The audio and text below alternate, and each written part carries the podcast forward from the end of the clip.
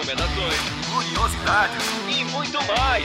Está no ar mais um 30 Minutos, sua meia hora alucinógena de literatura.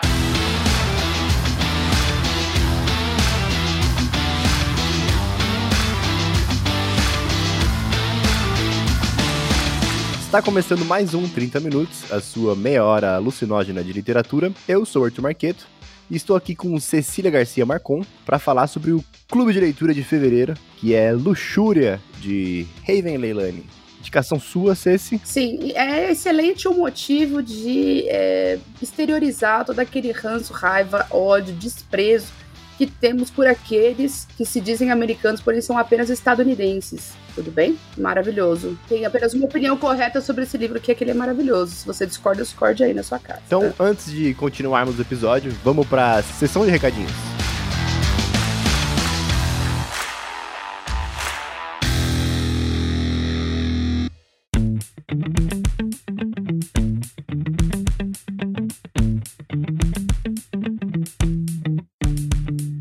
A sessão de recadinhos, como vocês já vão ficar cansados de ouvir, é para dois livros que a gente já adiantou a, o segredo para vocês, que é o Salmo de um Robô Peregrino, da Beck Chambers, que é do livro Merece um Prêmio.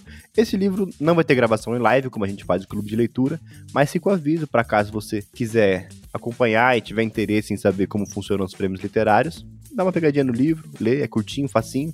É um livro de ficção científica, mas tem uma pegada bastante filosófica, em que um robô e um monge, eles conversam sobre o estado atual da vida humana e tal, e a Beck Chambers tem uma, uma prosa bem legal nesse caminho, então recomendo. Eu estou sendo coagida a ler, leiam comigo para eu não me sentir sozinho, obrigada. E temos também o Clube de Leitura de Março, que é o Escute as Feras, da Anastasia Martin. É um livro que vai. É um livro de antropologia, de não ficção, mas é um, um texto de não ficção e antropológico bem acessível. Eu acho que é interessante para conhecer um pouco o gênero, para ver um pouquinho as discussões que estão ali, como é uma, uma questão nossa de curadoria também, de pensar em trazer sempre coisas diferentes, coisas de outras pegadas. Acho que é uma leitura bastante legal. Como vocês já devem ouvir um pouquinho, é, o livro fala do encontro de uma antropóloga francesa numa região do interior da Rússia, onde tem bastante gelo. E aí, nesse momento, ela tem o que ela chama de encontro com um urso, que é um encontro que deixa ela gravemente ferida com o urso. É isso, né? Você gostaria de encontrar um urso em algum lugar? Nem ela, só que ela encontrou, né? Então tem isso. É. Não qualquer urso, mas uma mamãe urso. ah, só notícias boas. e aí tem o trajeto dela de encontrar e pensar sobre a alteridade e o processo dela de se identificar também, de se definir depois desse evento. E é uma reflexão bastante legal. Para quem é apoiador da faixa dos 10 reais, já tem o material lá no grupo do 30 Minutos dos assinantes, então é só checar lá, ver o que, que tem. Coloquei alguns materiais diferentes eu coloquei duas palestras em que ela apareceu na Flip, um diáriozinho de bordo que eu escrevi enquanto eu li o livro e botei algumas reflexões e uma banda, e uma banda russa. E aí, quem quiser ouvir um pouquinho, conhecer essa sonoridade, que nunca tiver ouvido russo assim, manda bala, que é um, um trabalho bem legal, porque essa música é baseada numa peça do Daniel Harms, bem divertido. Então fica aí o fim do recadinho.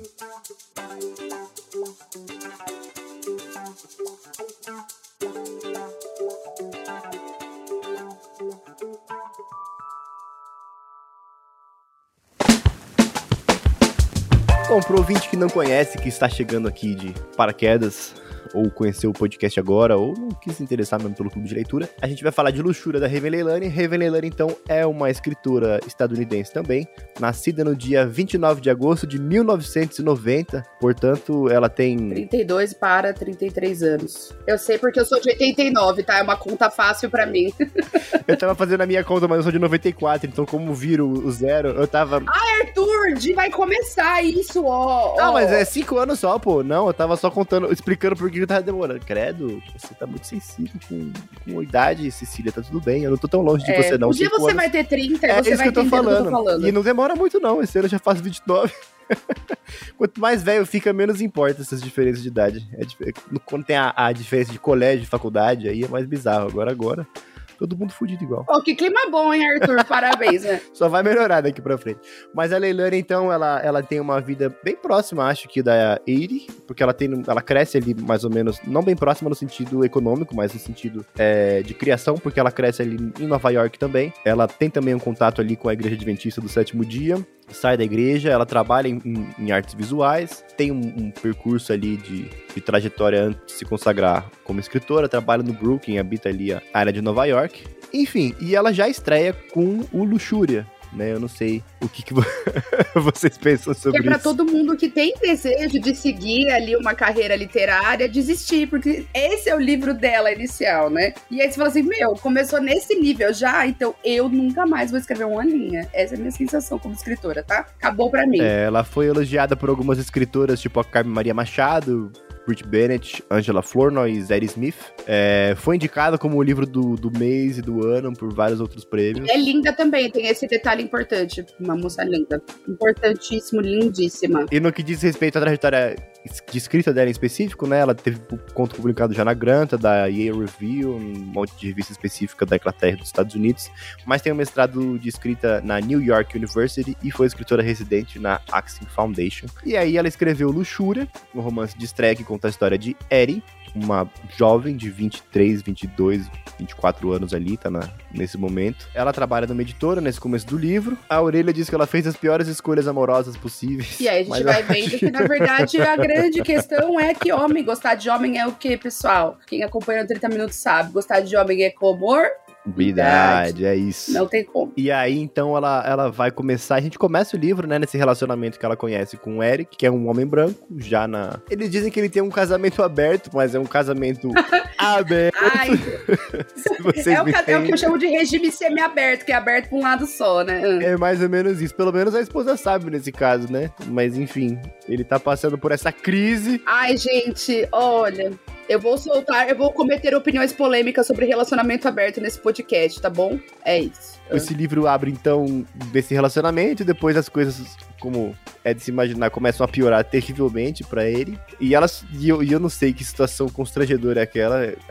eu li o livro e falei pra, pra Mara. A Cecília definiu muito bem quando ela mandou o áudio nos padrinhos falando que era um picolé de limão. Porque o lance todo que acontece é um grande picolé de limão. É um gigantesco, é o, o pai de todos os picolés de limão. E aí a gente vai vendo mais ou menos ali o que me parece um desenrolar e uma mudança do foco do romance para esse caso dos, dos relacionamentos amorosos para uma reflexão mais ampla sobre afeto e relacionamento nos Estados Unidos, principalmente sendo uma mulher negra, pobre, que não tem metade do poder aquisitivo que eles têm ali, e quais relações também de poder surgem entre essas relações de afeto. E como que elas vão aparecer permeadas por essa sexualidade também, né? Que é uma questão da, da personagem muito forte. É, a sexualidade é importante ressaltar, não some, né? Mas a. Porque ela vai retomando toda essa história dela com a sexualidade pra gente entender bastante esse comportamento, né? E da onde vem também, enfim que é para desmistificar e deserotizar, desexotizar essa é, erotização da mulher negra, né? Que é, é uma. Ela vira mesmo essa moeda, assim, pra, pra gente conseguir entender qual é o impacto que isso tem. É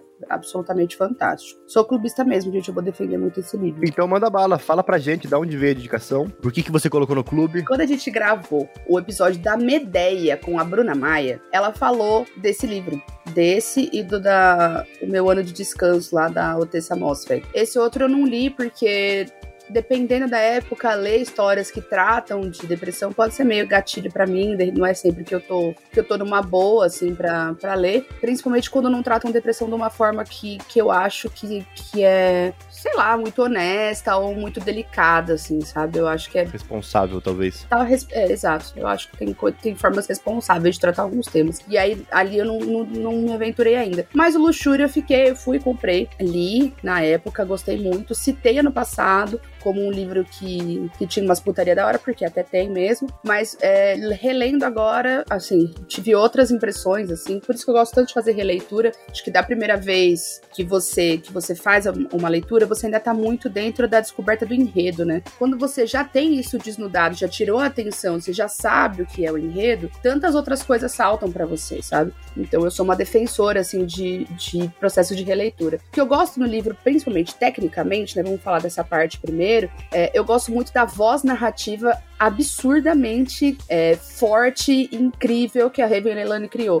Gente, é coisa de outro planeta a força da voz narrativa da personagem, sabe? O, o quanto ela conta, o quanto ela fragmenta, mas que tá tudo muito costurado, a escolha de palavras, a, a ideia de que ela traz uma, uma materialidade do, do sofrimento da Edi com, assim, sem nenhuma, sem nenhuma forma de é, transformar isso num táxi do Gugu, sabe? Do, do sentido na pele, assim, aquela musiquinha de violino no fundo. Ai, olha como estou sofrendo aqui, sobe o violino. Não, tem uma uma crueza ali na, naquela narrativa e uma honestidade da voz narrativa que eu acho que para mim aquilo é uma aula mesmo, sabe? É, e eu gosto muito de como ela vai fazendo uma construção de assuntos que são muito atuais e que, embora sejam muito discutidos atualmente, como se fossem um problema de agora, eles são resultantes de relações e situações estruturadas há séculos. Então, eu acho que fica bastante claro isso ali quando a gente vai percebendo assim a vivência dela, né? E das personagens que estão no entorno. Então, o que eu mais gosto da construção do livro é exatamente a ideia de que através da história de um indivíduo você consegue ter exatamente o panorama da estrutura social. Então eu acho fascinante, gosto da ideia de que o final do livro não é nem é, melancólico demais, nem trágico, mas ele também não é um conto de fadas, acho que é uma escolha acertada dela, assim. Então eu acho que o livro, ele, ele traz todos esses acertos, assim. Sem contar que tem algumas viradas de surpresa mesmo durante a história, que você vai vendo e fala assim, cara, tem um ponto do livro que você tá lendo e fala assim, gente, eu não tenho a menor ideia do que vai acontecer. Eu simplesmente não consigo imaginar o que que essa porra vai virar. Porque o que que acontece, né? Tem esse casamento aberto, vou começar a cometer opiniões. Estão preparados? Vou cometer opiniões agora. Relacionamento aberto, né? Então, esse relacionamento, ele é de fato aberto ali no livro? Do meu ponto de vista, não meu ponto de vista, o Eric é um cara que quer comer outras mulheres, só que ele quer continuar casado, porque ser casado com a Rebeca é muito legal, entendeu? Para ele, socialmente, é muito legal casar com a Rebeca, sabe? No entanto, para ela, isso claramente não era uma coisa que ela queria. Gente, pra mim é muito óbvio que ela era contra essa ideia, que ela não tá confortável com a ideia de, de um casamento aberto, que não é algo que ela deseja, ela, né? Não tem isso para ela, assim. Pra mim é muito claro e evidente. A Gisele comentou aqui que o Eric fala que o casamento casamento é aberto. Mas na verdade, a gente, a gente teria que pensar o que, que é essa. Aí vem a, o meu cometimento de opinião. O que, que é o casamento aberto de hoje em dia, entende? Que, que é o relacionamento aberto. A, a, a Kellyanne deu a melhor síntese do, do que de fato é isso, né? Que não é um relacionamento aberto. É um homem em crise de meia-idade que fode o psicológico de duas mulheres. Três mulheres, né? Vamos colocar ali a, a, a filha também. Então, o que que acontece, né? Os relacionamentos abertos que eu vejo hoje, como eles surgem? Eles surgem da pressão de um, os que estão, enfim, Estou cometendo opiniões aqui como, como mulher monogâmica também, tenho que falar desse lugar. Mas me parece sempre muito estranho que as histórias todas que eu ouvi de pessoas que têm relacionamentos abertos, elas tenham surgido da mesma forma. Que na maioria das vezes é um homem que tá falando de abrir o relacionamento porque ele possa se relacionar com outras mulheres. E as mulheres concordam sem que isso nunca se aconteça de, ver de verdade da parte delas. Ou elas concordam e a hora que o relacionamento começa a ficar aberto para elas, aí os caras começam a achar que, que não valeu mais. Então eu acho que tem uma problemática aí de como essa coisa se estrutura. Acho que se tá todo mundo de acordo, todo mundo numa boa, de fato é aberto e é aberto para todo mundo, isso diz respeito apenas ao casal. Não diz, não é uma questão coletiva. Mas me chama bastante atenção esse tipo de coincidência. De fato, como uma mulher bastante monogâmica que não viveria. Se o César chegar para mim um dia e falar que abre relacionamento, eu falo, tudo bem, a gente vai abrir assim. Eu vou trocar a fechadura, vou jogar suas roupas pela janela e tá aberto o relacionamento, querido. Você pode ir. tá aberto, tá bom? Porque para mim é fora de cogitação, não tem essa possibilidade, né? Então eu tô falando desse lugar, mas ao mesmo tempo, como eu disse, se é uma configuração que funciona para todo mundo, para mim, não é assim, ó, não é problema meu o que as pessoas fazem nas relações delas, entende? Mas me chama atenção essa configuração igual a do livro, que se repete bastante no que eu observo aqui da minha bolha, sabe? Que é um relacionamento aberto que o homem pede, a mulher aceita. E é o que acontece, assim. Então ele começa a ter esse caso com uma menina que tem 23 anos menos que ele, poderia ser filha dele. Essa é uma outra coisa. Eu não vou cometer esta opinião, mas a minha opinião já está cometida nas entrelinhas. Esse cara é predador, tá? É isso. É, e aí. eu tive, eu tive tive essa mesma impressão quando ela vai pra casa dele e aparece a filha. Eu falei, isso aqui, isso aqui só Freud é explica, é bicho. Isso aqui é, é, é. É muito predatório. Tá certo isso aqui cara. não. não tá certo isso aqui não. É muito predatório o comportamento, não dá.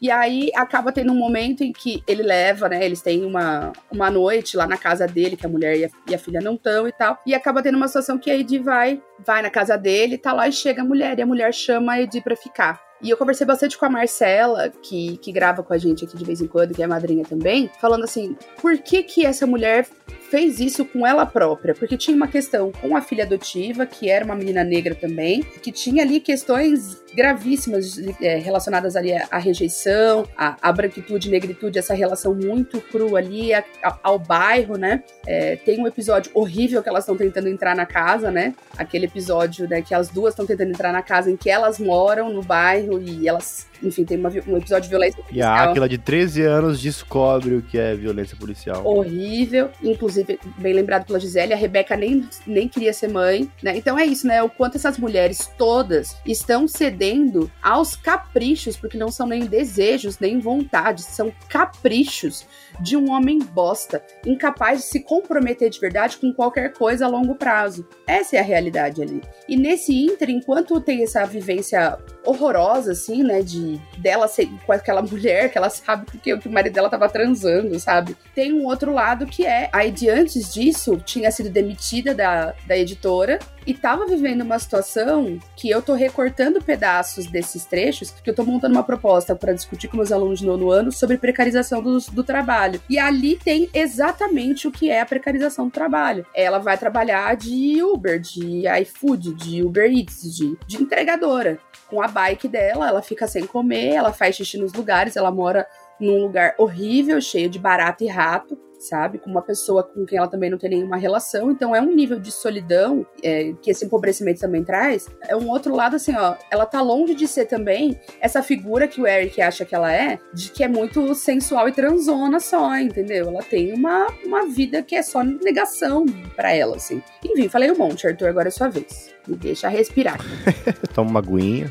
Toma um copinho. Limpa essa garganta, professora, professora, precisa beber água. Eu já dei 45 aulas essa semana, galera. Exato, tem que beber água. Eu, eu acho que é muito curioso essa crítica ao relacionamento aberto. Eu já vi alguns, poucos. E eu tenho um específico que funciona muito bem, porque ele foi proposto desde o começo assim. Então acho que é, é é um pouco aquele lance de pensar a liberdade da relação real, não uma proposta de crise de meia-idade, um, um arroubo que dá uma vontade e fazer isso de forma irresponsável, né? É, eu acho que essa, essa questão, essa crítica é muito interessante porque é justamente esse caminho, né? Comentando sobre o que você falou.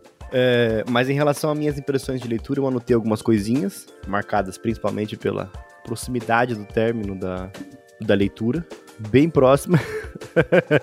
Acabei de terminar. Link, terminei enquanto a Cecília falava a absorção dele. Eu acho que a primeira coisa que marcou para mim enquanto eu lia e eu via, que esse é o truque, quando quando tenho um audiobook, eu boto o audiobook no ouvido e pego o livro e leio enquanto eu ouço a leitura. Acho maravilhoso. E aí eu não consigo escapar. Não dá pra dar aquela escapadinha pro celular e ser tragado por um, um aplicativo. Mas acho que a primeira coisa que salta ali é essa prosa que ela coloca, né? O estilo dela é muito massa. Eu não sei se ele é, uma, é, um, é um tipo de coisa que vai manter, por exemplo, sei lá, daqui a 10, 20 anos as pessoas ainda vão estar falando sobre isso. Mas é um texto muito atual, né? É um texto que tem um ritmo muito atual, que tem uma, um vocabulário muito atual. Ela quando na, na, no segundo parágrafo aí, quando ela mete um IRL do In Real Life, eu falei, a pessoa que traduziu isso aqui sofreu um bocado. Uma série de coisas de conteúdo e marca e consumo e hábito estadunidense que eu falei, bicho, pra poder fazer essa, essa tradução deve ter apanhado. Acho que foi por isso que o pessoal comentou bastante nos grupos de, de leitura sobre essa, essa passagem. É, porque eu acho que a gente chega num limite mesmo de tradução, né? Tem uma hora que você. Tem coisa que você vai conseguir traduzir? Não. E a gente tem que aceitar isso como um limite da tradução, no meu ponto de vista. E ela retrata muito o dia a dia dela, né? E o dia a dia dela é marcado por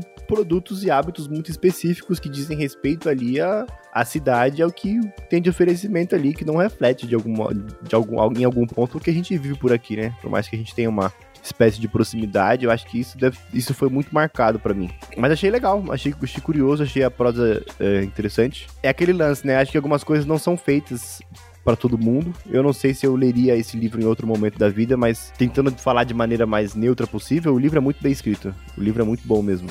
Acho que os elogios a, a, a, eles são bem merecidos. E aí, uma coisa que me chamou a atenção, interessante, um dos pontos que eu destacaria, é esses livros que a gente, que a gente lê aqui no cast que fazem esse retrato dos espaços estadunidenses, né? A gente leu aqui o, o Nós Somos a Cidade, que faz um retrato de Nova York, que é basicamente o retrato que eu puxo, o repertório que eu puxo toda vez que eu leio alguma coisa que passa em Nova York. Quando ela fala de Bronx, quando ela fala de Brooklyn, eu sempre vou lembrando dos, dos avatares dos bairros de Nova York, porque eu acho que é a aproximação mais clara que eu, que eu consigo fazer. Eu gosto do oposto, me parece que esse livro, ele é tem uns diálogos interessantes com pequenos incêndios por toda parte, né? Porque ele vai falar da questão do afeto, mas vai falar da questão do afeto por viés da maternidade, vai colocar um casal, é, um casal não, uma questão de filha, uma criança e uma pessoa adulta, duas mulheres negras num bairro majoritariamente rico e branco nos Estados Unidos. Mas eu acho que o Little Fires, o Pequenos Incêndios e o Luxúria, eles têm uma inversão muito interessante no final, que eu tendo a gostar do Luxúria, né? Porque as duas personagens adultas dos dois livros, elas são mulheres que têm uma veia artística para a parte do visual e trabalham nesse momento como uma em relação com o que o ambiente joga para elas, né? Então a, a Mia, ela faz aquele trabalho fotográfico, fotografando o que tem na casa, fazendo as instalações, as montagens, os móveis, enfim, depende da, da versão que você viu, mas trabalhando com, com os despojos do que aquela família dá, faz, pega o exame, a laudo, enfim, coloca ali. A Eri, de certa forma, de certa forma, ela faz o mesmo caminho, né? Ela retira as fotos dos outros, vai trabalhando com a pintura e tal. Mas me parece que o interessante é que a Mia faz esse trabalho artístico dela pra família no Pequenos Incêndios, enquanto a Eri faz aqui como um trabalho para ela ela tá a todo momento se auto ela está se aperfeiçoando, né? Ela tá fazendo um, um, um, processo dela, que não é necessariamente pro outro, apesar das, das broncas da Rebeca, que eu tenho teorias também que depois a gente fala sobre as relações de afeto, mas são broncas que, que são voltadas para ela desenvolver ela para ela mesma, não é tipo, eu gostaria de um quadro desse jeito, eu gosto de quadro daquele jeito. Ela olha e fala, olha, sua anatomia não tá muito boa não. Você vai ter que treinar um pouco mais. Ela treina e faz para ela, né? Como uma, uma dica. Isso eu acho que é que é muito interessante nessa leitura. Que eu ia falar que é isso que, que o livro me parece um livro que fala muito de afeto das relações, né? E aí eu acho interessante porque no primeiro momento, acho que o Wagner comentou no grupo dos padrinhos, que a gente vai começando a ler, vai lendo o livro, pensando que é um pouco sobre o relacionamento dela com o Eric, e aí depois isso cai por terra e o foco vira outro, né? E eu acho interessante porque vem um pouco daquilo que você falou, né? Como tem uma distância emocional absurda, o Eric não tá em casa em momento nenhum, ele não faz absolutamente nada. O único momento em que envolve são aqueles 10 minutos em que ele, que ele faz a fantasia pra, pra Aquila na Comic Con. E só, porque chegando na Comic Con também, ele fode tudo. É, é isso, o cara ele não é capaz de se comprometer com um evento, velho. Eu vou ficar com essa menina. Por que, que ele quis adotar essa criança? Você entende?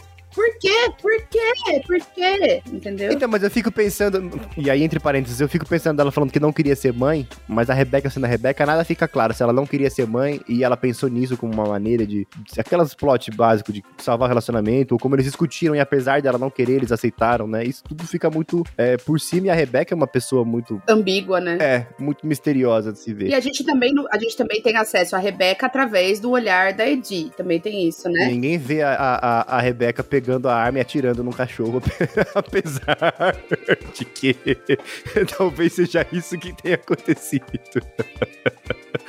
Mas eu acho que é muito interessante. E aí eu falo disso porque a Rebeca, por exemplo, ela não queria de forma nenhuma ter nenhum contato com a Ellie. Mas elas, por um momento muito específico, ela se torna uma figura maternal, uma figura de tutoria, uma figura de responsa responsável, acho que é a palavra que eu queria. Uma, uma, uma figura responsável pra Ellie, que é uma figura muito presente né, no limite que ela consegue oferecer. É, eu fico pensando que tem um determinado momento que eu acho quando ela, a primeira vez que ela vê a ID, eu tenho a impressão, aí é uma impressão minha como leitora, não sei até que ponto se sustenta na materialidade do livro, mas o primeiro momento é fácil ver como a amante novinha, né, do meu marido. E depois ela vendo que na verdade, principalmente quando ela encontra a ID numa situação de fudida, porque ela, ela se reencontra numa situação horrível, né, no pior momento da Ed, que a Ed tá, tipo, despejada sem ter pra onde ir, sem ter como como pagar tudo, tipo, eu não tenho como, como... E ela fala que tem uma lagosta no pé dela, né? Que ela fala, tô, tô, tô imunda, né? Que eu derrubei o pedido, tô, tô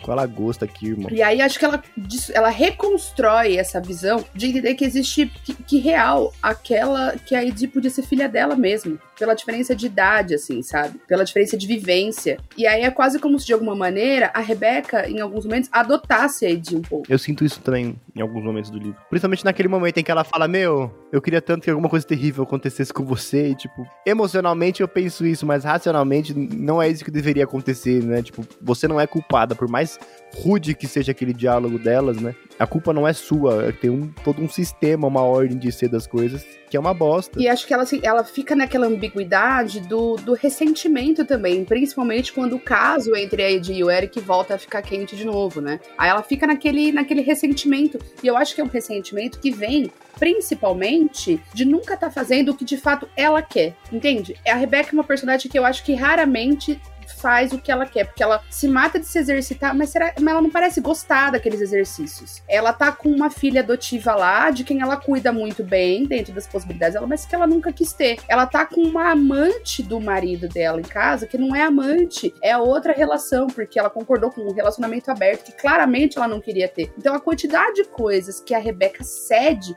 me impressiona muito, me impressiona bastante, né? O quanto a, a figura ali foi capaz de abrir mão, entendeu? De, de perder todos os conflitos, assim, sabe? Aparentemente ganhar todas não dá, mas perder todas dá sim, sabe? Meio essa pegada, assim, sabe? Não que ela seja uma figura defensável também, porque ela faz muita cretinice também, mas é isso, né? O, o que sobra para ela de, de realização, desenvolvimento pessoal, é o trabalho dela, que é o momento em que ela tá ali fazendo uma coisa que ela efetivamente gosta, e acabou. E é isso, e, e é um trabalho, afinal de contas, né? E aí tem a coisa de descrever, a descrição dela no trabalho, né? Acaba fazendo com que a gente perceba o único lugar em que ela aparece aparece mesmo ali, sabe? Que é na parte morta, né? Exatamente. Outra coisa que eu acho fundamental é que, sendo um livro contemporâneo que vai tratar de questões contemporâneas, mostra mulheres fazendo um aborto, tá bom? Vivendo ali esse cuidado com o aborto. Tendo dois, né? No caso, um efetivamente. Exatamente é fundamental que isso apareça na literatura, no meu ponto de vista, para a gente desmistificar a ideia de que o que existe numa clínica higienizada, né, que trata mulheres como pessoas, que aquilo ali é um clima de seita, entendeu? Acho que é fundamental humanizar esses espaços como espaços hospitalares comuns, entendeu? E duas mulheres que rejeitam a maternidade, assim, sabe? Mas uma consegue levar aquilo a cabo até o final, né? A Rebeca não tem mais essa possibilidade. E, a, e é interessante que a Ellie fala isso de maneira muito crua, né? Muito direta. Que o momento em que ela tá ali naquele trecho que ela fala do peguei o meu cabide e comecei a desenrolar, eu falei. Ops! Falei, ah, agora entendi o que tá acontecendo. Ah, tá. Putz, aconteceu uma coisa chata aqui.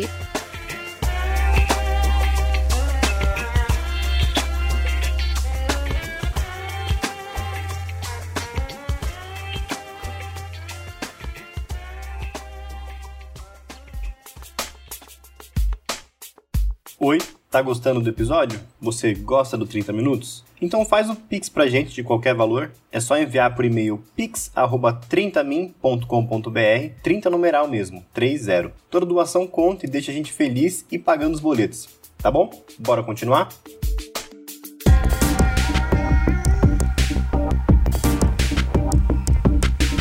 A Gisele fala também da, da Rebeca querendo manter a todo custo o Eric. É, isso, isso eu acho que é uma das coisas da, que, que a Ceci falou, né, da materialidade da leitura. Não sei se tem essa, essa vontade de manter o Eric, mas eu acho que ela tem essa, essa manutenção das coisas, né? É, a Rebecca é uma maneira, me parece uma, uma, personagem construída de forma muito pragmática, então talvez seja uma questão de pragmatismo, de manter a unidade da família para a filha, pode ser um pragmatismo de relação a manter a, a, funcionalidade. O bairro que ela tá, dava para ela bancar ser uma mulher divorciada, né? Tipo, não dá, né? Exato, eu acho que tem algumas questões ali que talvez entrem em contato, talvez, talvez seja exatamente isso, talvez não. Gente, e mais, né? Como acho que toda mulher aqui já teve essa vivência de terminar um relacionamento que não era bom, ter as pessoas tratando esse término como um absurdo, tipo, mas por que que você terminou com ele? Nossa, um rapaz tão bom, um homem ótimo, não deixa faltar nada em casa. Essa ideia é muito recorrente, é muito recorrente.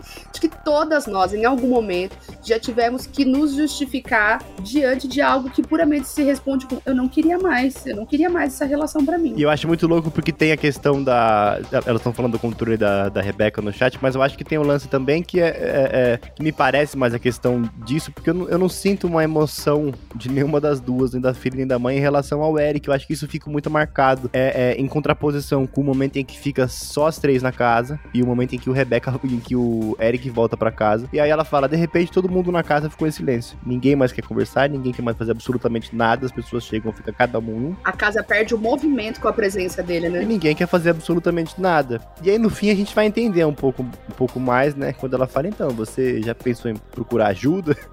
pra isso tudo que você tá fazendo com você mesmo. Mas eu acho que tem esse lance do, do Eric ser uma pessoa não só emocionalmente distante, mas tem a ver com esse lance dele ser uma pessoa meio predatória e também vampírica, né? E agressiva. Ele desceu a porrada na Edi, entendeu? É, então, é eu acho que esse é um sinalzinho. Eu acho que o, o lance da, da, do maneira com que a, a, a Raven Leilani escreve é boa não só pela maneira com qual ela controla e, e, e trabalha bem o espírito do tempo e tem um ritmo sacado, mas muita coisa a gente descobre não porque ela diz, mas porque tá ali na entrelinha ela não fala, estou grávida e vou fazer um aborto. Ela vai falar, peguei um cabide aqui e comecei a desenrolar. Você vai entender isso daí. Você não vai entender que o Eric tem um problema com vício, porque ela vai falar, ele tinha um problema com vício. Ela vai falar, abre aspas, você pensou em procurar ajuda e fecha aspas. O que você quiser persupor a partir daí é uma, é uma leitura sua do que tá ali em relação ao contexto e na entrelinha, né? É, você vai falar, putz. Você junta com outro fragmento, né? Que a Rebeca falou do Eric não pode beber. É, exato. E você fala, putz, então peraí, você vai juntando os pontos, né? O lance no carro, né? No, logo no meio do livro ali, que ele fala, nossa, dá vontade de bater na sua cara. Peraí, cara, calma lá.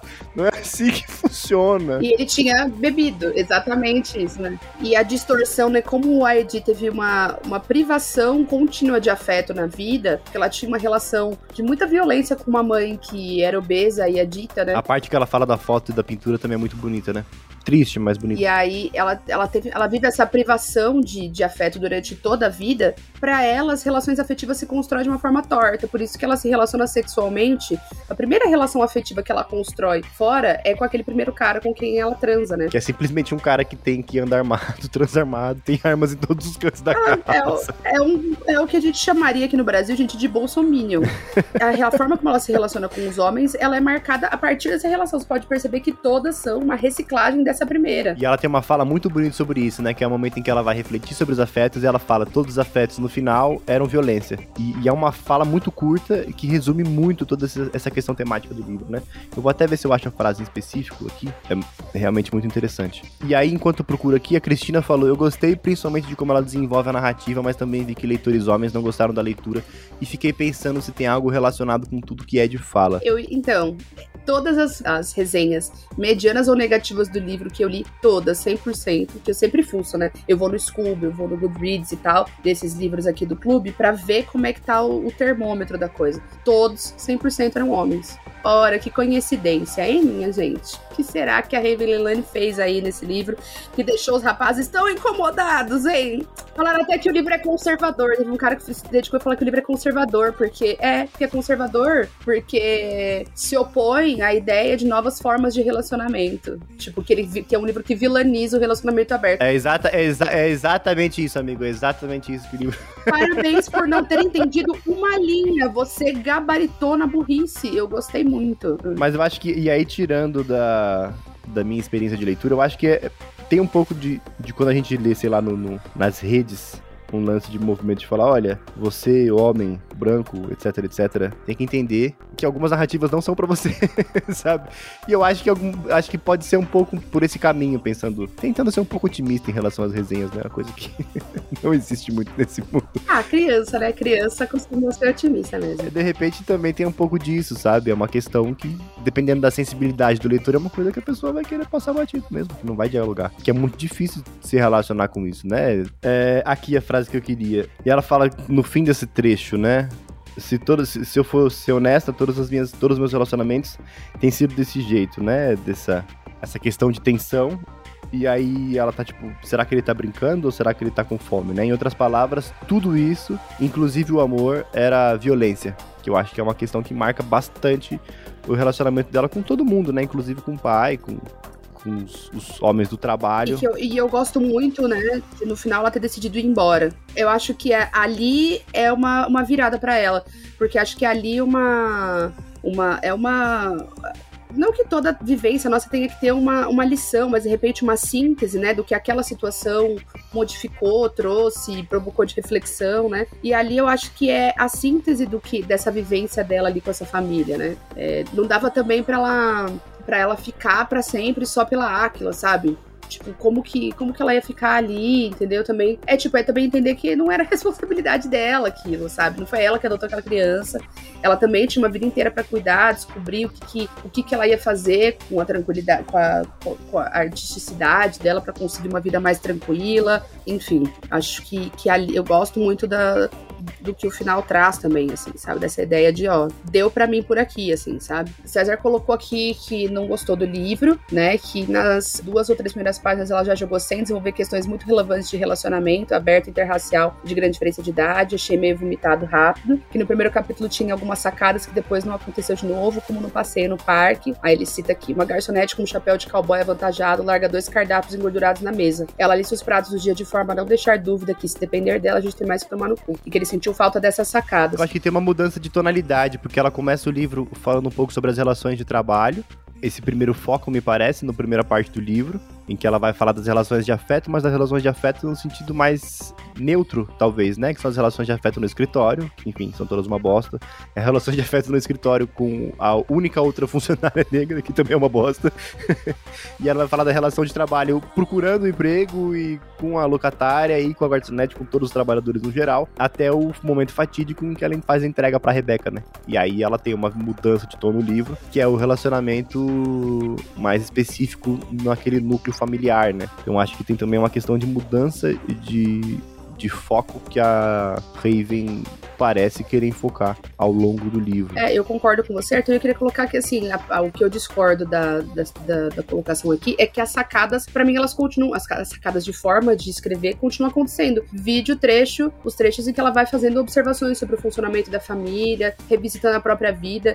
Eu acho que exatamente o que eu gostei é que essas sacadas aparecem o tempo todo, é que os alvos vão mudando. Talvez um alvo mais fácil seja a gente perceber enquanto tá lendo, quando é uma garçonete de mau humor. Às vezes, quando alvo, um monte de gente branca do subúrbio, perca um pouco a graça. Ou perca o aspecto de sacada e fique parecendo só uma lacração, né? É, e, e aí eu acho que muda, é, é porque aí muda, o, o, eu acho que muda o enfoque também, porque ele no começo ela tem uma crítica bastante mais, é, é, é, bastante enfocada na, acho que um pouco do que, da justificativa de você selecionar isso pro trabalho também, porque fica evidente a questão da uberização e precarização no trabalho naquela primeira questão. E aí, e, e aí a questão que vai, eu acho, é que a gente percebe uma precarização também no nível familiar, no nível amoroso, no nível interpessoal. E eu acho que tem essa sacada, essa mudança, sabe? É, é, é, evidente que nesse primeiro momento a gente tá falando ali como é foda. O, o, mercado de trabalho não vai aceitar o espaço dela, não vai pagar ela, não vai deixar ela achar um espaço, é, é, é uma casa digna para morar, não vai rolar. Não vamos deixar esse espaço para você. A menos que ela jogue o jogo igual a menina negra que trabalha na editora também, que faz um jogo de branquitude ali, propositalmente, na hora que a Kate tá indo embora, ela fala: a gente, você nunca tentou fazer amizade comigo, a gente podia ter subido junto. Tipo, ela falou assim: eu nunca ia ceder fazer essa porra aqui de, de me branquificar ou de me, de me jogar num véu que os brancos me achem mais palatável. E aí ali aquilo me pegou bem também, viu? Mas então, mas o último diálogo delas deixa entender também que, tipo,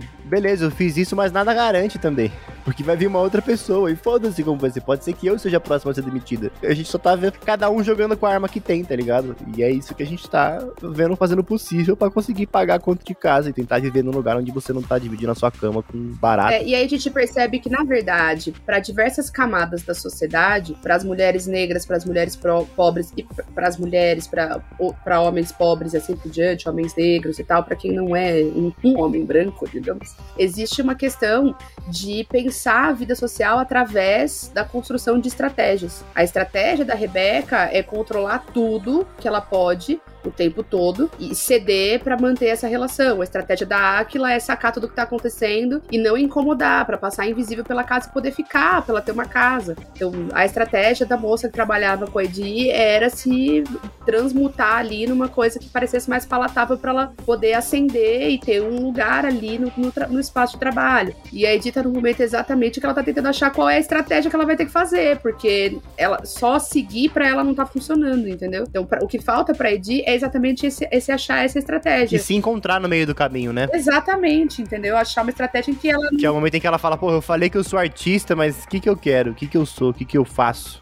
Né? Eu acho que é, é mais ou menos por aí. E, ao, e aos poucos ela vai tornando. A narrativa vai ficando mais pessoal, né? Mais subjetiva, mais. Até que termina naquele último trecho muito bonito, assim, né? De pelo menos vai estar marcado que eu tive aqui, é, que eu achei muito bonito. Achei muito, muito bonito mesmo. Então, é isso que eu falei. Pra mim, a, a grande diferenciação dos dois livros, tanto do Pequenos Incêndios quanto desse daqui, é o fato de que em um a produção é feita pro outro e nesse aqui é pra si, né? Isso eu acho muito bonito. Essa questão existencial e, e psicológica da produção. A Helena falou que ficou perdida naquela parte em que eles vão pra um show e ela ama o deboche que a Amy faz sobre o novo apartamento alugado quando a Rebeca critica a baixa pressão da água. Ela diz: Eu devia ter pagado mais. Maravilhoso.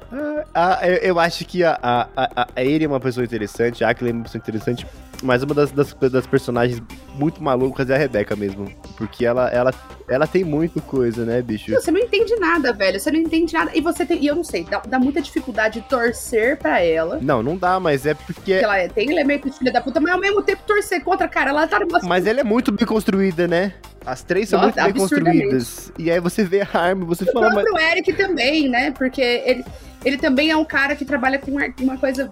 Não, e assim, o lance dele ficar mandando mensagem pra ele, What contando o que ele tá fazendo. lá, mano? O que ah, é mano, essa? sabe, sabe, entendeu? Ah, E quando a arma aparece e eu fico, mas peraí, era sua?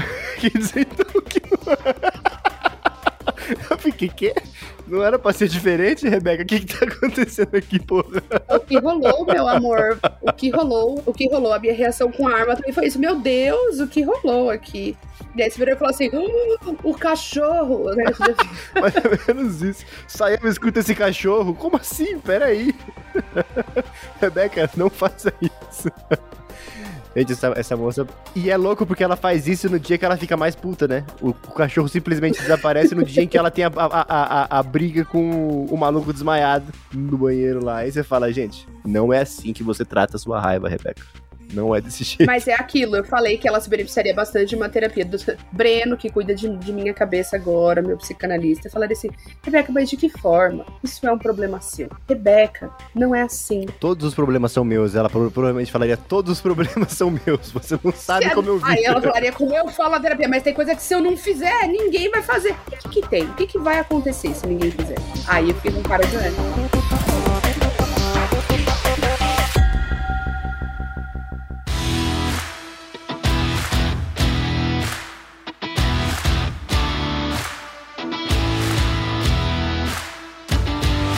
Bom, então a gente fica por aqui. Terminamos mais um episódio sobre o Clube de Leitura de 2023. Dessa vez o livro de fevereiro, Luxúria, da Raven Leilani. Fica o aviso mais uma vez para quem nos escuta por aqui. Se você puder reservar o primeiro sábado de noite de cada mês, estiver interessado num livro e quiser colocar para cá, a gente sempre tem mais material, mais conversa. A gente fala mais besteira no vídeo no YouTube. Então, quem quiser aparecer, é só chegar. Confira as datas na rede direitinho. É, hoje eu comecei contando fofocas do meu casamento, por exemplo. Não do meu casamento realmente, mas do meu casamento e cerimônia. Então fica o convite pra você que no mês que vem falaremos de Escute as Feras, Escute as Feras, de Nastasha Martin, o livro sobre a antropóloga que encontrou uma mamãe urso Encontrei um urso e olha no que deu. Esse é o nome do livro. nos rincões do interior ali da, da Rússia. Rincões foi aula de geografia do ensino médio. Gostei, bem, foi bom. E fica o convite pra você então.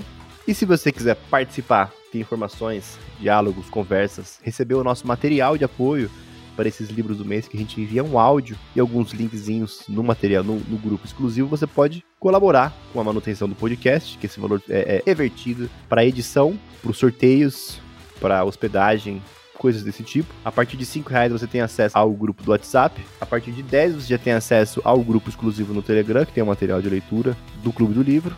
A partir de 20 você participa dos sorteios. E a partir de 40 você participa do projeto Fura Fila. Então, se você não estava na live, você vai descobrir logo logo, porque é o próximo episódio, o episódio do Fura Fila. E logo logo no semestre que vem. É, é o próximo, depois desse aqui. Essa é a primeira semana de março a gente não fez episódio, porque a gente tava já se preparando pra pra gravar o Fura Fila e esse aqui. E aí, como março tem cinco semanas, né? São quatro episódios por mês, a gente tirou uma semaninha de micropausa, mas tudo volta ao normal, tá, gente? A partir de 20 você participa dos sorteios, a partir do 40 você faz parte do projeto Fura Fila. E se você não puder ter esse compromisso mensal, você pode fazer uma pequena transação. Sim, você pode fazer um Pix. Né? O Pix por e-mail, pix.30min.com.br. Os números são sempre o 3 e o 0, tá? Os algarismos, não 30 escrito. E ele pode ser feito de um real até o infinito, como diria ele, o nosso presidiário, rei do camarote. Fica o nosso agradecimento especial ao Diniz Bortolotto, Gabriela Valentim, Kellyane Cristina da Silva, Maria Beatriz Catela Cunha, Thelma Lúcia Cobori, com o nome de bronca e tudo, Renato Oliveira Labonier Ribeiro, Marlon Beckenbrock, Lucas Brito Silva e Bruna Cabral. É isso. Beijo, gente. Valeu, valeu. E até mais. Tchau, tchau.